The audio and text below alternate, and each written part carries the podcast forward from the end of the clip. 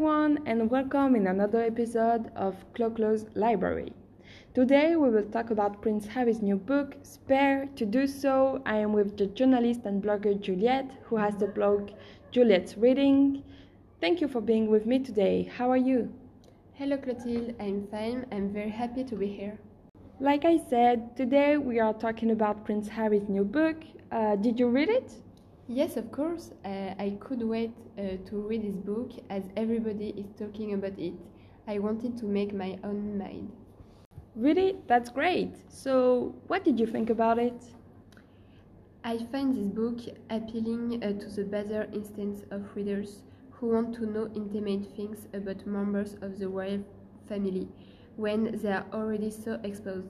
Harry denounced the relentlessness and odious methods uh, of the tabloid press, but does the same to this family.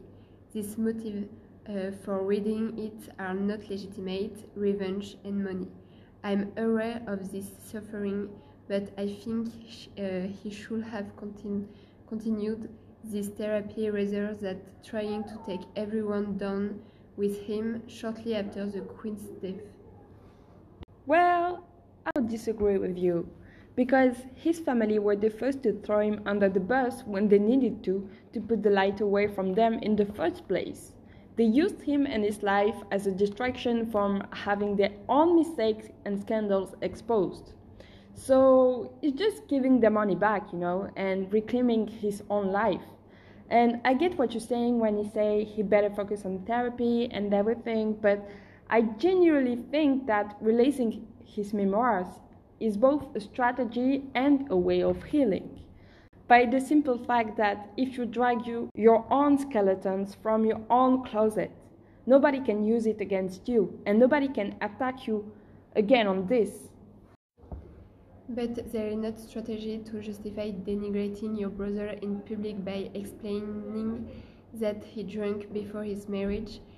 Uh, it does Harry not good it will just hurt his family and Kate and William's children when they are old enough to read this book. The second point that had no point other than to sell it uh, is when uh, he say he killed 25 Talibans when he was military. No soldier is allowed to divulge this kind of information for obvious, obvious security reasons.